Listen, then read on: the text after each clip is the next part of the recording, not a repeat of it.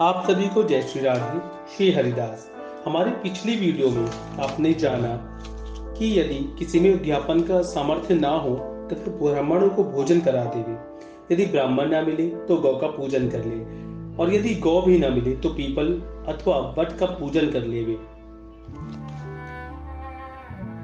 अत पैतीसवा अध्याय। शौनक ऋषि पूछने लगे कि, हे सूत जी, दूसरे का दिया हुआ पुण्य भी लगता है या बिना दिया हुआ पुण्य मिलता है। तब सूजी कहने लगे कि बिना दिए हुए भी पाप पुण्य दोनों मिलते हैं। सतयुग में एक के पाप और पुण्य के कारण सारे देश को पाप और पुण्य मिलता था। त्रेता में ग्राम को तथा द्वापर में कुल को मिलता था, परंतु कलयुग में केवल करने वाले को ही पाप और पुण्य मिलता है। एक पात्र में भोजन करने वाले को पाप व पुण्य का आधा भाग मिलता है।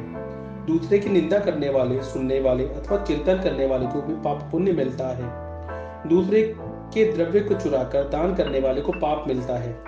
पाप के पुण्य का उपदेश देने वाले को छठा अंश प्राप्त होता है। प्रजा का छठा अंश राजा को मिलता है।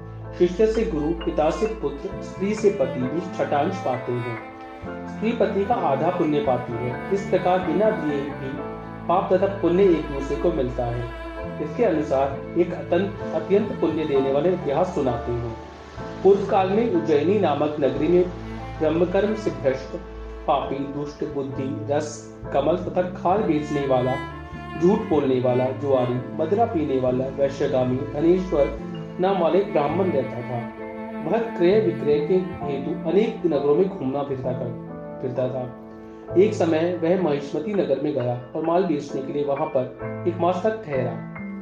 एक दिन उसने नर्मदा नदी के तट पर जप करने वाले ब्राह्मणों को देखा। पूर्णिमा को गौ ब्राह्मण का पूजन तथा दीपदान भी देखा। सायकाल श्री शिव जी का दीपदान महोत्सव देखा। कार्तिक पूर्णिमा को दान, हवन तथा जप करने वाला अक्षय फल को प्राप्त होता है। महादेव जी तथा विष्णु में अंतर मानने वाले को समस्त पुण्य निष्फल चला जाता है। धनेश्वर यह उत्सव देखता रहा। उसी रात को एक सर्प ने उसे काट लिया। तब कुछ मनुष्यों ने उसके मुख में तुलसी दल तथा नर्मदा का जल डाला।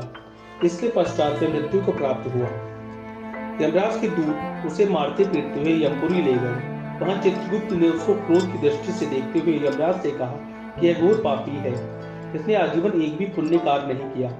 तब यमराज ने आज्ञा दी कि इसको खोलते हुए तेल की कढ़ाई में डाल दो। फिर मुदगरों की मार लगाकर कुंभिपाक नर्क में डालो। परंतु जब उसको तेल में डाला गया तो खोलता हुआ तेल एकदम शीतल हो गया। तूतों ने तत्काल जाकर यह बात यमराज को सुनाई तो वे भी आश्चर्यचकित हुए।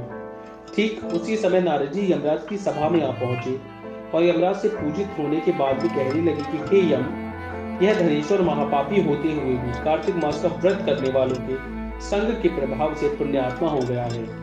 भक्तों द्वारा नर्मदा का जल तथा तुलसीदास इसके मुख में छोड़े गए। साथ ही विष्णु का नाम इसके कान में पड़ा। इन सब के कारण इसके पाप नष्ट हो गए हैं। इतना कहकर नारद जी ब्रह्मलोक को चले गए। उधर धनेश्वर कुबेर का अनुगामी धन्यज्ञ हुआ, जिसके नाम से अयोध्या में भगवान गदाधर नाम का तीर्थ विख्यात हुआ। कामना युक्त पाप गीला तथा कामना रहित पाप सूखा कहा जाता है। कार्तिक मास के व्रत के प्रभाव से मनुष्य द्वारा किए गए सूखे तथा गीले दोनों प्रकार के पाप नष्ट हो जाते हैं। आशा करता हूँ कि आपको ये वीडियो अच्छा लगा होगा। तो हमारे चैनल को सब्सक्राइब करें। हमारे इस पूरे कार्तिक महत्व को लाइक करें, सब चैनल को सब्सक्राइब करें और शेयर करना ना भूलें और अपने कमेंट हमें ज़रूर दें। तब तक के लिए जय श्री राधे। मिलते हैं तो जल्द ही। जय श्री राधे, श्री हरिदास।